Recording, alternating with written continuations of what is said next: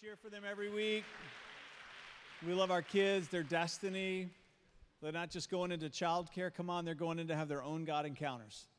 You don't have to cross a certain threshold of a certain age to meet with God. You can do it at any age. Come on.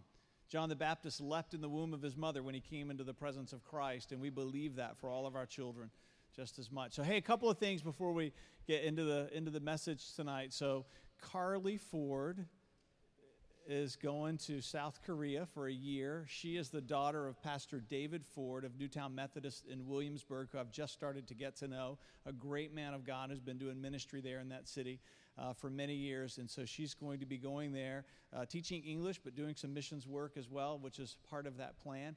And uh, so we're going to give the giveaway to her tonight. We're not giving out food gift cards tonight because we're fasting, because that would just be tempting. So we have an iTunes gift card, so you can download some of your favorite songs for that long plane ride. So can we pray for Carly?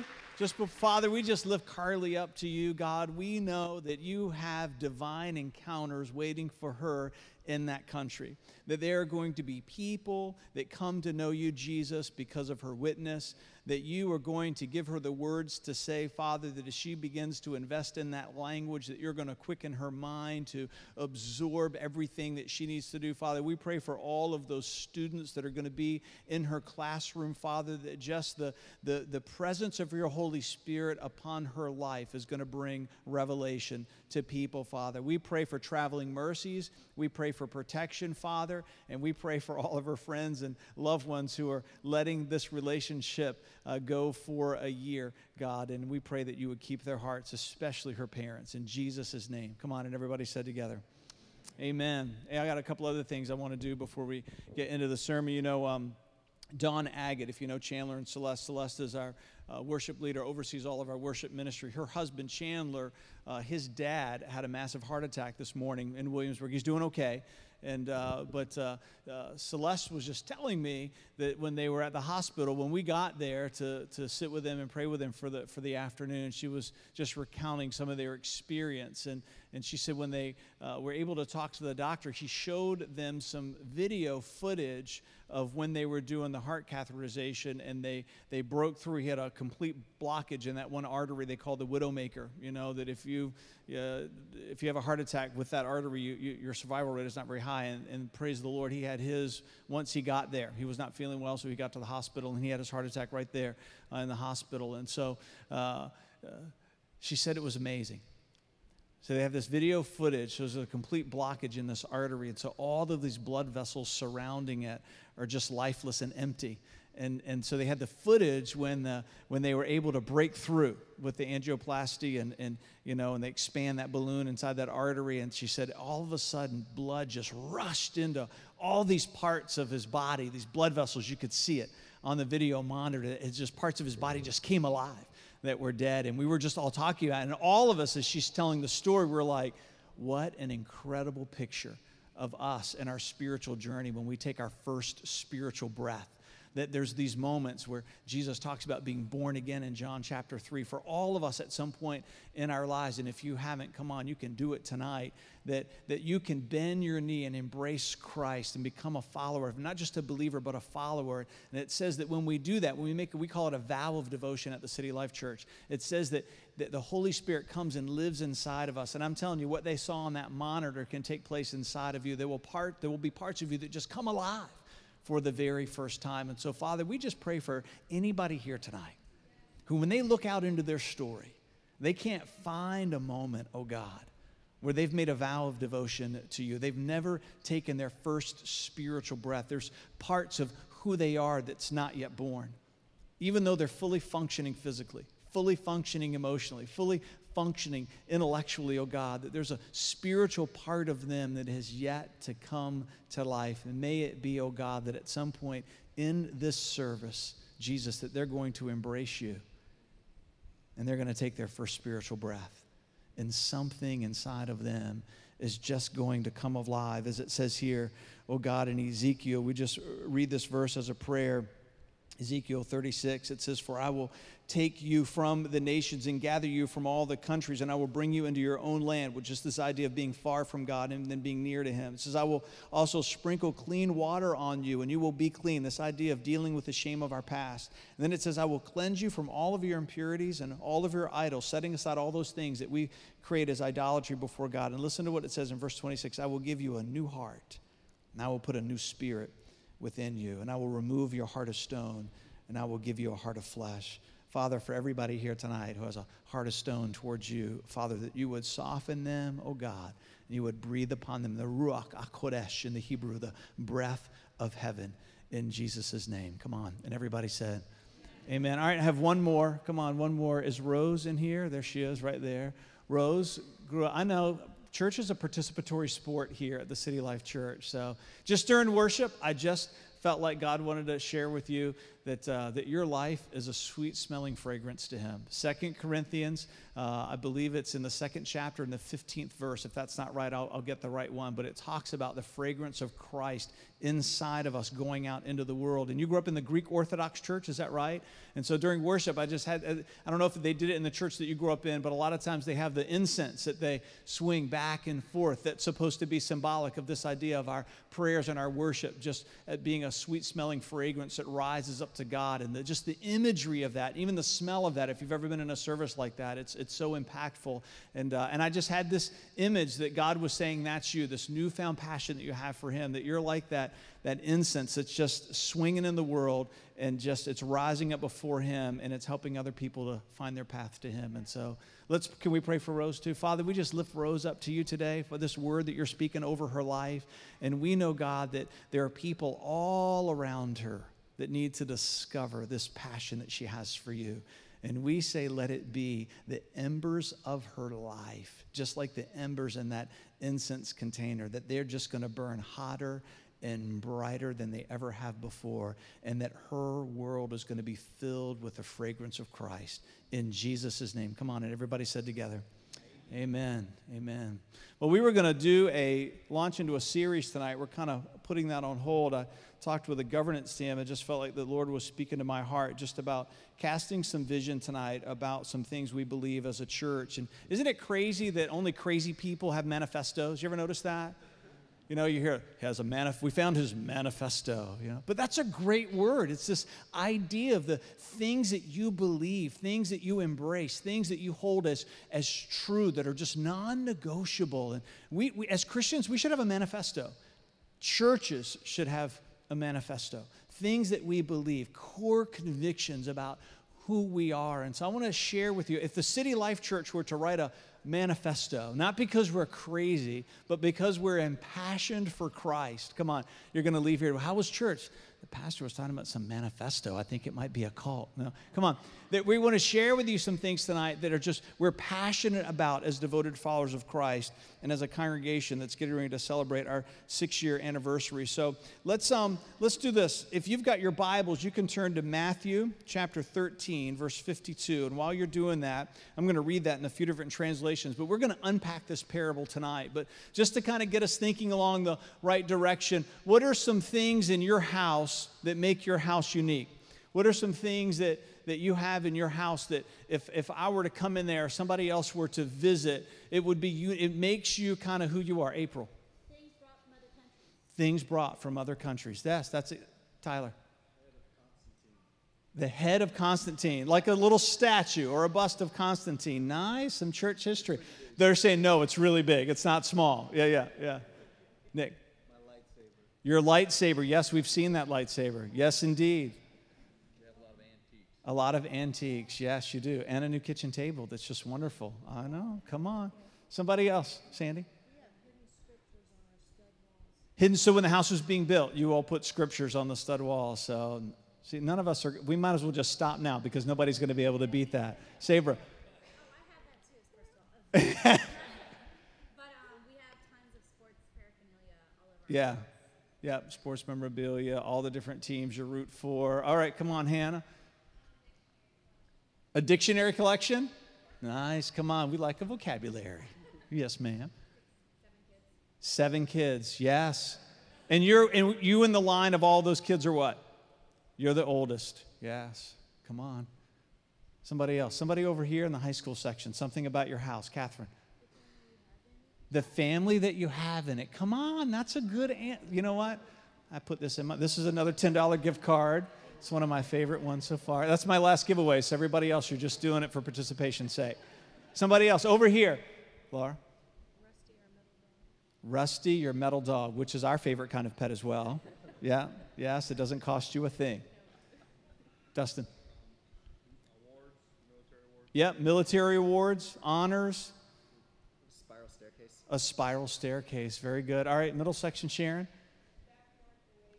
A, they do have a backyard oasis. We call it the, the Richak Resort. Her husband also makes the best grilled hamburger I've ever had in my whole entire life. Anybody ever had a Richak burger here at the City Life Church? I know. Just bread and hamburger. You don't need to put a thing on it. April. Your, yes, your music. Yes. So, so I'm asking that question because there should be something inside of us that says if God has a house, which we use as a term for church, there should be some things about it that make it recognizable. We, there should be some things about it when we're there that we should say, This is the house of God because, and fill in the blank. And I believe that when Jesus was teaching this parable in Matthew chapter 13, uh, these, are, these are some of the key pieces, some key distinctives that Jesus is saying. If you're going to call what you have a church, if you're going to call it the house of God, make sure that these things are present. So I'm going to read it in three different that uh, translations, three different renderings. The first one is the New American Standard. Then I'm going to do Amplified, and then I'm going to do New Living Translation. But the NASB says, and these notes are all on the website, or they will be uh, early next week if you want to get them and download them.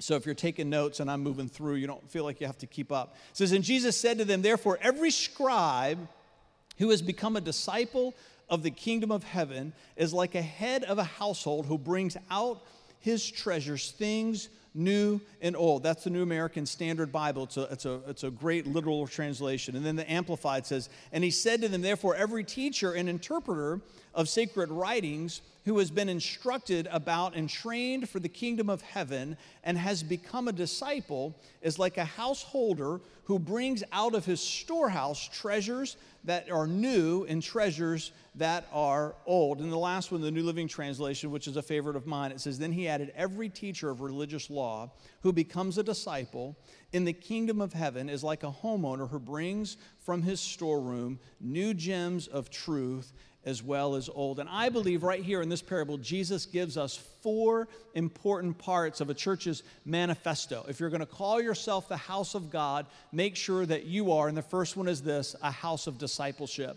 In all of these renderings, Jesus talks about this idea of going from a scribe to a disciple. This idea of being someone who has knowledge about the Word of God to being someone whose life is defined by the knowledge that they possess.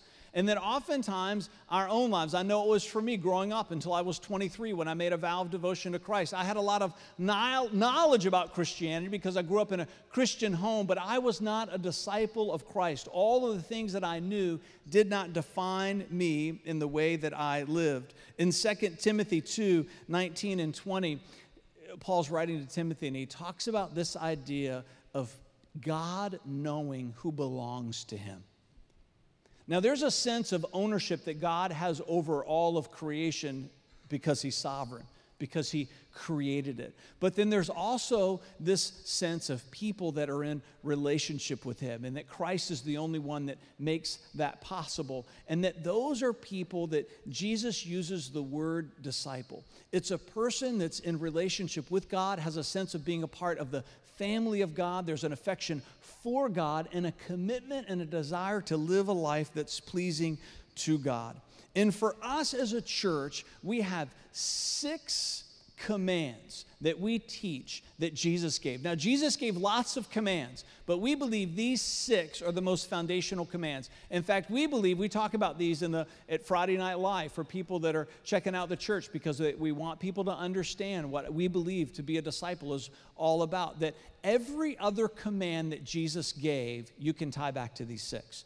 Any command that you find in Scripture that Jesus gave, it's either one of these six that are foundational or it's an offshoot or a tributary you could think of as that. The first one is this follow me.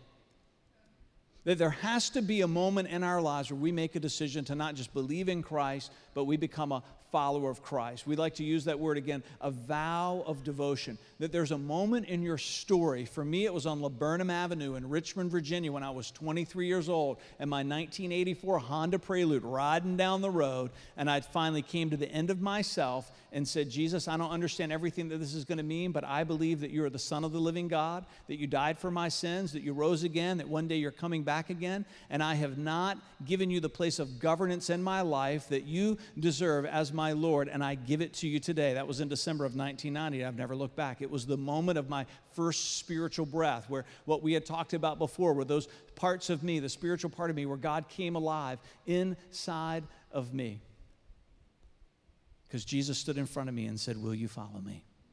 Bartending in Richmond, and I could not get away from the sound of his voice that I felt in my heart.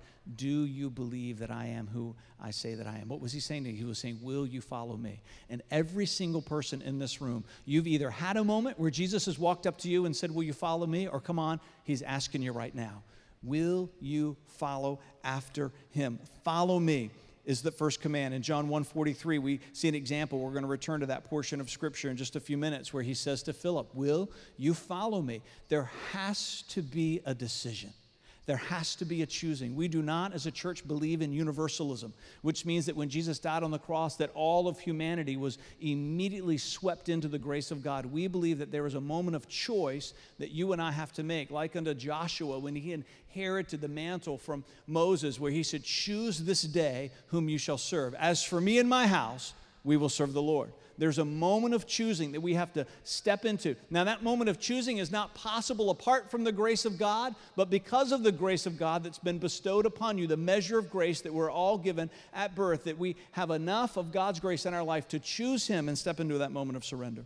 The next one is this in Mark 12 30, when they came to ask Jesus, What's the greatest commandment? He said, Love the Lord your God with all your heart, soul, mind, and strength. So he says, Follow me. And then he steps up into the world and he said, You've got to love God. There should be something inside of us that says, I want to wake up every day knowing God as my best and closest friend. I don't want to have an intellectual connection, although that's part of it, but I want to have a heart connection.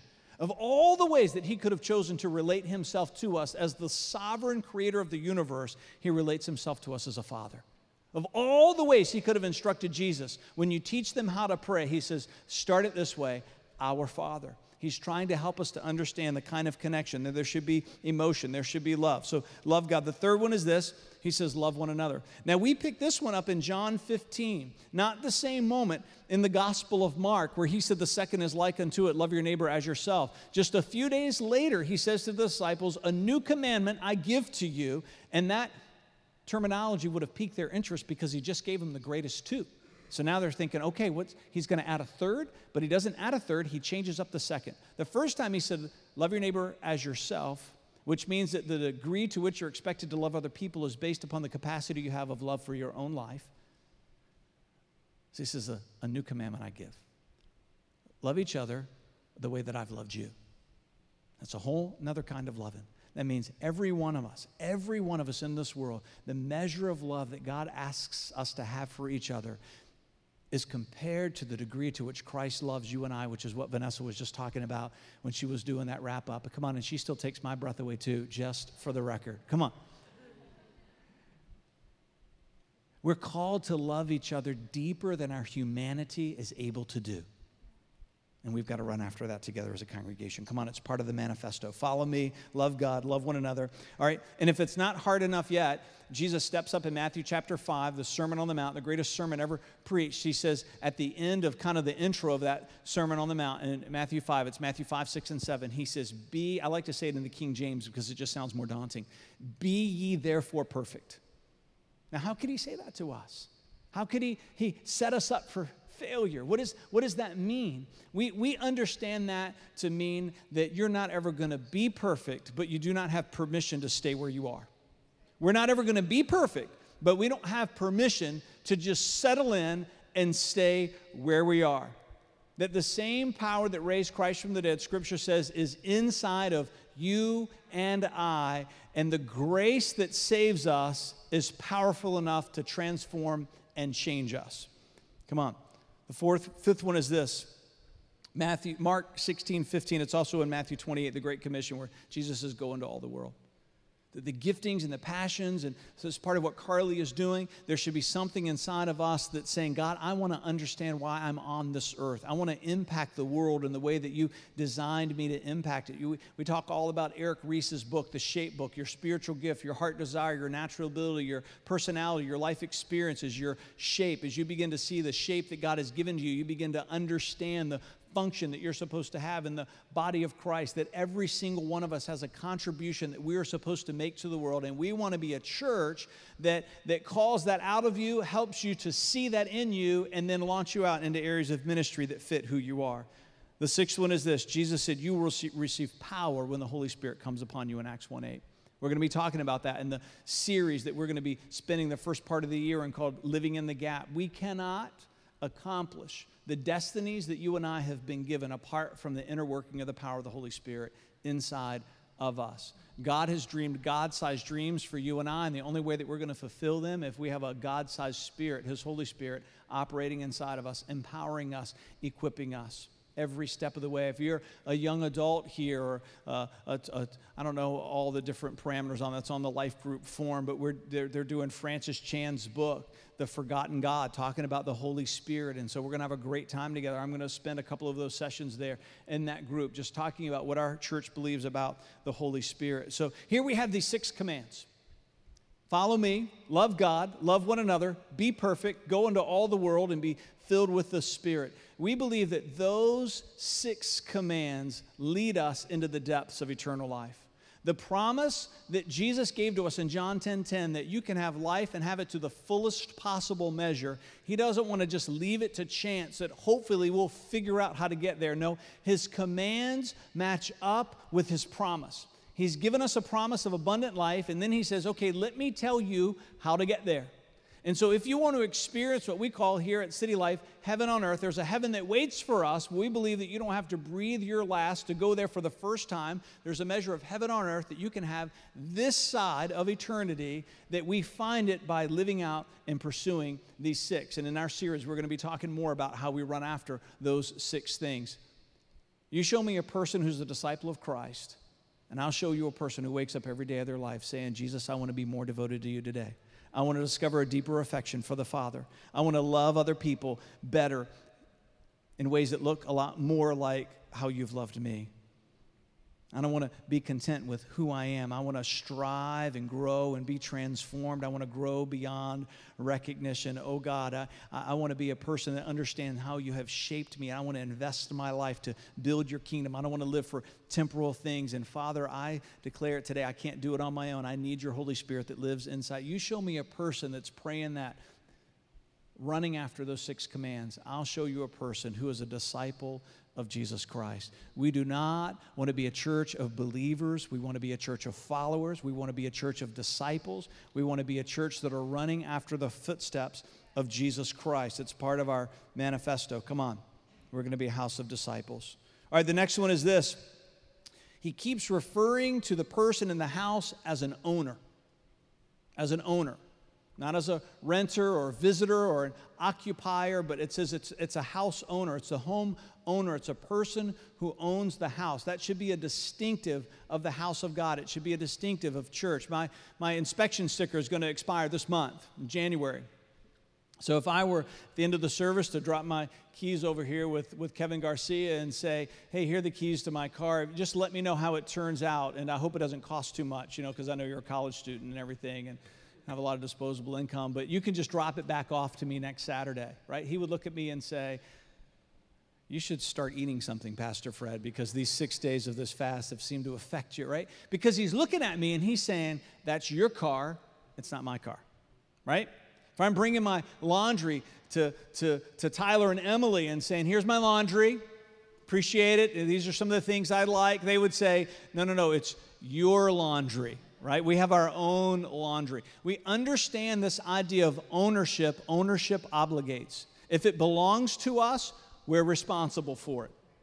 My children, not until they're 18, but as long as they are financially dependent upon me, they belong to me. Can I just lay that out right now? So it's on the podcast. So one day when they're hopefully listening to that, there's a record of what I'm saying. Come on, if I'm paying your bill, there's a sense of ownership as parents. We should have a sense of responsibility for our kids. If you call a church your home church, you should have a sense of ownership for that house. If, if you call the City Life Church your home church, you should not walk in every week saying, Wow, I hope they did a good job putting this service together because I'm going to be disappointed, right? There shouldn't be a part of you that, that when you're riding around on Saturday morning, if you call this your home church, I'm not talking to visitors, if you call this your home church, am I going to go? Am I not going to go? Am I going to go? I'm not. Come on. It belongs to you. You're responsible for it. The deposit of God that you bring with you when you come makes a difference in the lives of the people who are around you. We do our business meeting at the end of February every year. We had our greatest year of giving in the history of the City Life Church. And we believe that that's not an accident. The way that we're growing, the way that God is moving in our congregation, and, and that God has plans for how we're supposed to steward those monies. But there should be something inside of us that says, I don't want to come and take without giving. If I call this my home church, there should be something inside of me that says, I have a sense of ownership, I have a sense of responsibility. For everybody here who has a house, you're financially responsible for that house. It's the same for church. All of us who call this our home church, myself included, there should be something inside of us that says, I want to be generous in this church, not because I like the people who own it, but because it's mine and because I want to see it flourish and I'm going to take responsibility for it. If you call this your home church, it's this idea that where's a place of service that I can step into? That everybody who calls this their home church, there should be something inside of you that says, I can't wait to find my place to serve no matter who you are, no matter what your story is, I'm telling you, there is nothing about your life that would preclude you from serving in some capacity in this church. We're going to talk about that in just a minute. We have a conviction in this idea that participation is what brings transformation. We're not asking for people to have it all together before they get involved because it's the getting involved that helps them get it together, right? If you have problems with some adult words coming out of your mouth, right, you might not be working in the nursery because we don't want you teaching those kids those words, right? But if you're working out in the parking lot on a rainy day and you're bringing a grown up in with an umbrella and you step in a mud puddle and a dam or a hell comes out of your mouth, hey, you know what? It's going to be okay. And if they don't come back because of that, then they're not going to do well here, anyways. You tracking? You don't have to be perfect to be involved.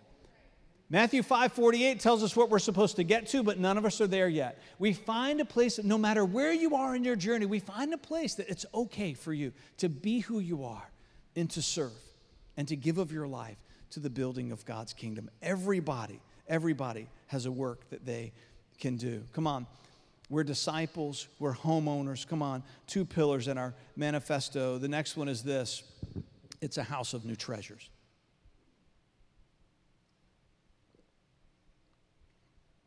Who are all my 20 day fasters in here? Come on, a food fast of some sort. Come on, get them up. Come on. Praise the Lord. I've never fasted for 20 days. I've never made it out of the early teens. Anybody ever doing 20 days for the first time with me? Yeah, come on. It's going to be good. House of New Treasures. Bring out of your storeroom new treasure. Now, this is important. These, this last part. A lot of what we've talked about already, a, a, a lot of ch- churches grasp this. It's these last two, I feel like, oftentimes become a, a place of, of, of confrontation in churches because not distinguishing between what old treasures are and new treasures are. And he, when Jesus talks about new treasures, he's, he's talking about, I, I believe, he's talking about things that a church is passionate about that are not timeless. It's something that's a treasure to you because it's something important to you in the season that your church is in or, or, or, or the, the season of life or the culture that's around you, being relevant to that culture while remaining doctrinally pure. That's when we get to the old treasures. But this idea of new treasures, things that, that you celebrate as a church, but things that you are willing to look at one day and say, that's not a treasure anymore. Every new treasure doesn't become an old treasure. Some do, but not all do. And that's oftentimes places where churches get stuck. I grew up in the Episcopal Church as a child, and my, my parents experienced the baptism of the Holy Spirit in the 1970s. There was a big revival that took place in the United States in mainline denominational churches, and, and they became a part of a team that traveled around to all of these other Episcopal churches in Virginia. They were called Faith Alive Weekends that began to teach and out of uh, the, the, the book of Acts about the idea of the baptism of the Holy Spirit, again, which we're going to talk about in this series that's going to be coming up, and we're going to spend some time in in the first part of the year. And so, let me just say, they had some songs that were treasures to them in the 70s. But they are not a treasure for you anymore. And so, if you came in here tonight and we were singing the song, Give me oil in my lamp, keep it burning, right? Some of you would have said, Okay, it's great visiting here, but uh, we're on our way, right? Peter and John went one day up to the temple. And does that sound familiar to anybody in here? Come on, don't be shy. I was a little child, and I know what you're thinking. Those weren't songs that Jimmy Fallon wrote in his night show, right? These were songs that people heard them, and, it, and God moved in their life, and they made decisions for Christ. People experienced the baptism of the Holy Spirit singing those songs. You tracking? The songs that we sing today are songs that mean something to us. But if we're singing the same songs, same songs today, five years from now, something has gone terribly wrong with this church. We've lost sight of the wisdom of this parable. There are new treasures, things that we celebrate, things that we're passionate about, things that, that, that, that it's hard for us to think about the City Life Church without them. There will be things on that list. If, if it's God's house, you've got to be open to change if it's God's house, you've got to trust that there's a leadership there in place that is listening to the congregation. As you know, if you're part of our business meeting, we talk a lot about the governmental structure of this church. One of the reasons why we feel like it's never experienced any drama in this church in six years is because of how it's formed and how we're submitted to one another, how we defer to one another. There's not any one person that's just in charge, doing what they want to do all the time. It's a church that understands, you know what? There's some things that we might treasure today, but we might lay down tomorrow and pick something else up as culture and time changes. I love talking about this verse in John chapter 20 and verse 17, verse A, where, where Jesus has risen from the dead. Mary finds him in the garden, and, and, and Mary runs after him. Now, she already knows it's Jesus. She already knows he's risen from the dead. She, she, she's already had her revelation of a risen Christ. And so, as you follow the progression of the story, she runs to Jesus. All the other disciples have run back to tell the others. And it says that when she reaches for him, Jesus says, Don't cling to me or some verses say, Don't touch me. And the, and the word for touch or cling is, is the Greek word hapto. And it's not because, right, Jesus is worried about, about, about uh, Mary marring him in some way because he's, he has a heavenly body. There's different, all kinds of teachings, or his raiment was some angelic, you know. I don't believe any of that. I believe Jesus was saying to Mary something much deeper. He didn't care whether or not Mary touched him physically. Come on, Jesus is greater than that. What he was saying to Mary is, Mary, you can't cling to what we've had. You've got to move forward into my ministry going forward. Because what she's thinking is, I can't imagine life without you being here. And what Jesus is trying to help her to say is, no, come on. By me going and the Holy Spirit coming, now I can be physically present in every person's life all the time, everywhere. He's trying to help Mary understand if you thought what you've had for me these last few years has been good, oh, you just wait for what's to come. And there's a part of us we want to cling to what was yesterday. The songs we used to sing, the way that God used to manifest his presence, certain ways that maybe you grew up praying in certain kinds of churches and certain kinds of denominations. There's got to be something inside of us that lets Jesus say, not just follow me, but sometimes where Jesus says, don't cling to me. I want to move in new ways in your life. I have new ways that I'm going to speak to you, new ways that I'm going to reveal myself to the world. The next one is this a house of old treasures. And this is also where churches get, because if you only have new treasures, then you're just a church that moves about with every wind of doctrine that comes along. Church, a church has to have some old treasures. Treasures where we say, you know what? 50 years from now, we've handed this church off to the next generation. We might not recognize a lot of their treasures, but if we've done our job right, we're going to recognize these because they are treasures that are timeless, that never change. And you can find a whole list of those on our website, but I want to encapsulate three of them for you right now. One is the goodness of God. We believe as a church in the goodness of God. And even when our circumstances seem to deny it, we are unmoved in our conviction that God is only and always good. And when I am confused about what's happening, I do not let my confusion displace my conviction that my God loves me unconditionally. Exodus 34, 6, when Moses was saying, God, I want to see you face to face. And God says, You don't know what you're asking for. And so he hides in the cleft of the rock, and it says, The glory of the Lord passed behind him. And, and, and, and, and one of the translation renders it as God passes by. This is what he says to Moses I'm a, I'm a merciful and gracious God, slow to anger, rich in steadfast love and truth. Come on. Of all the things that he could have said as he passed by Moses, what was he saying? Moses, I'm always going to be good. I'm always, my goodness is eternal, it's unchanging. So when we're in a hospital with the Agate family and, and the, the patriarch of their family, they don't know whether or not he's going to make it, we're able to look at each other and say, no matter what happens today, God is good. No matter what happens today, God is good and he loves you. He loves you. It's got to be a non negotiable. And what happens so often, what happens so often for people in churches is that they get hurt by the very church that's supposed to love them. And we're just saying to you, we're making a promise. We're, we're not going to be perfect, but we're going to be safe. We're, gonna, we are not going to be a church that hurts people. We're just not going to do it.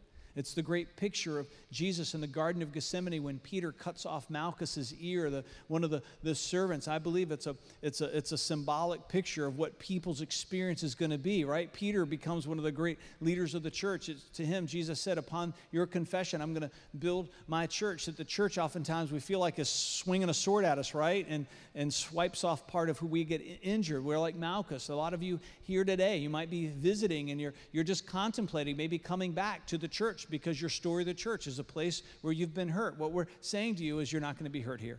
We're not perfect here. The only people that we're ever going to hurt are the people who are hurting others, right? Then I have don't I don't have a lot of grace for that. You with me?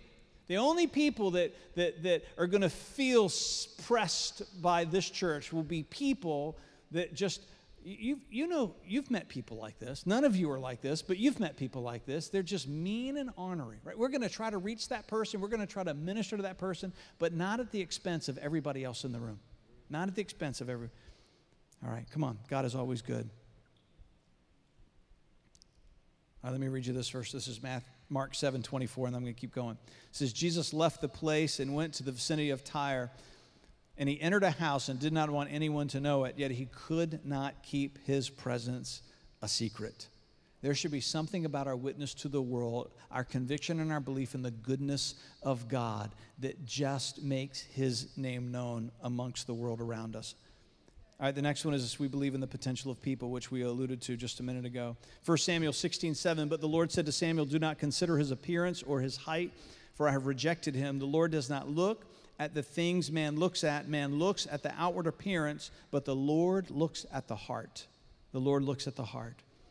John 1 44 to 48. This is the story that I alluded to before, and kind of Vanessa alluded to it also. She didn't know I was going to be preaching on this tonight, so I loved hearing that coming in the in the wrap up where where she where Jesus sees Philip while he's still under the tree. And he, and, he, and he calls Philip to himself. And we believe that's a, a great picture. It's a, it's, a, it's a great picture of, of how God sees us where we are. As Vanessa was sharing earlier, He sees us where we are, but He does not define us by the place where we're at. He also sees us for who we're going to become. And as a church, one of the things that we're committed to is we believe in the potential of people. No matter where you are on your journey, that's not the place where you're going to stay. And so we're, we're believing that you have a vision for who your life is going to become. And even if you're not there yet, we're going to find ways to launch you into places of ministry because it's in your involvement that you're going to be changed. That we are absolutely convinced that participation brings transformation. And then oftentimes people's journey in churches of personal transformation gets hung up because they have to meet so many so many strong and strict pre-qualifications before they can ever get involved. And we're saying, no, come on, we want people to be. We're going to take risks with people. Every person that you see actively involved in ministry of this church is not necessarily someone that we're saying, okay, follow their example. If, if, if they carry the title leader, then that's a, a, a, different measure or a different standard we ask of them. Then that needs to, if, if we're putting them up as a leader in the church, then that is someone that we should be willing to say, follow them as they follow Christ. But everybody else, everybody else should be involved. Everybody else should be participating. If you call this your home church, and if there's some things in your life that you're just stuck with, that you've been dealing with, and you've been disqualifying yourself from getting, if you've been saying, City Life Church is my home church, but, but I'm just reluctant to get involved because if you just knew my story, come on, we're going to say, hey, tell us your story as we move along together, but let's get you involved because it's your involvement that's going to rewrite your story. We believe in the potential of people. And the last one is this you're part of our manifesto this idea of old treasures. We believe in the centrality of the church. We believe that, that what we're doing together tonight is supposed to continue, just as it has for 2,000 years, it's supposed to keep happening until Christ returns. Of all the ways that the church has changed, there should be some ways that it doesn't change. That, that there should be, as part of your spiritual journey, a group of people that you call a spiritual family.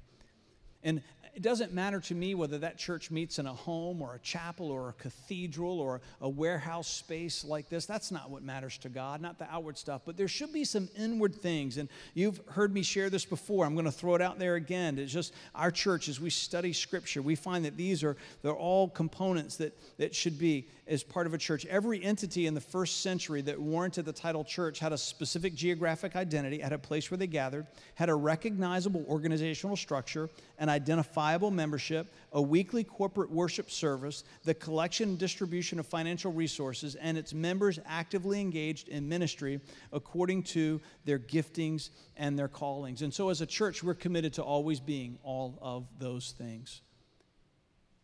We've got to have old treasures we have to have new treasures. We have to be a place of ownership where everybody in the room that calls this home, that it belongs to you.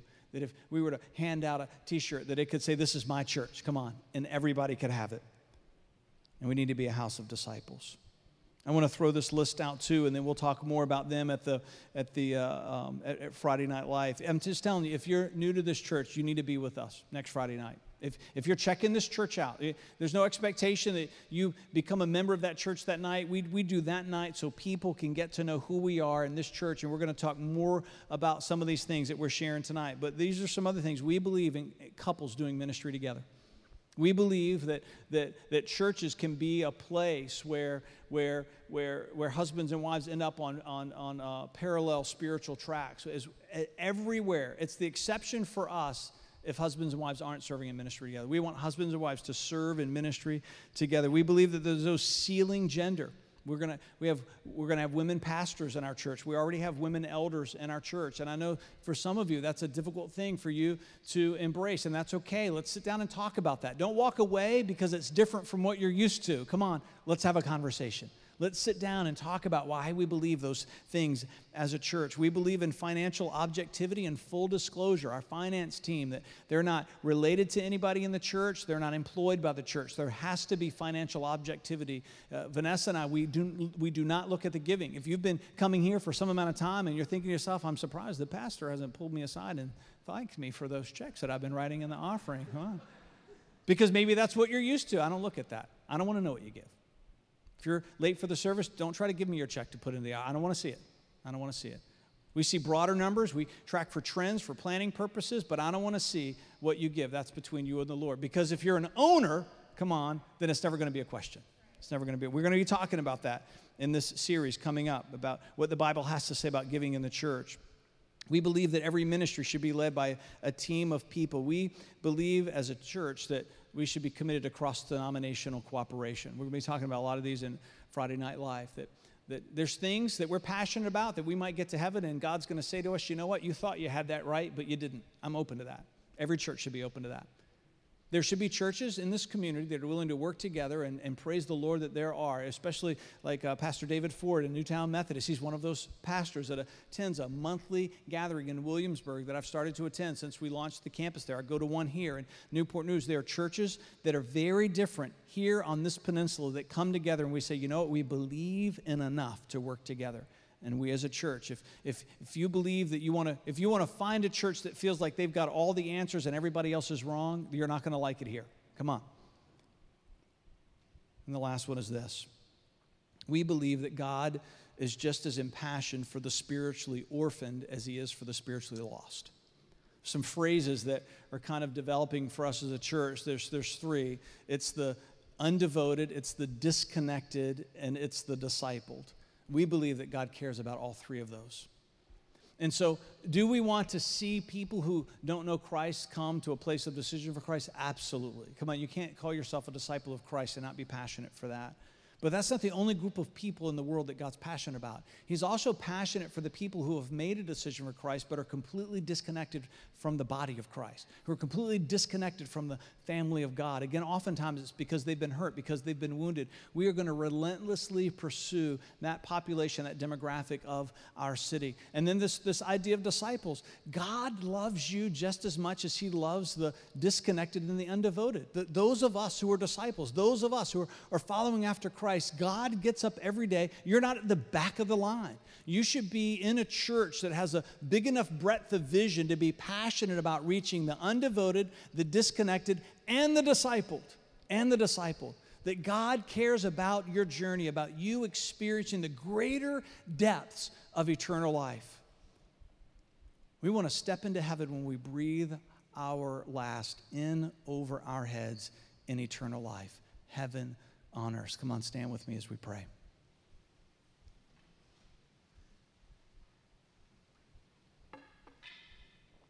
Father, we thank you that you have a house, that you have a place, that you have a church, that Jesus' words 2,000 years ago are, are, are just as piercing as they today as they were then.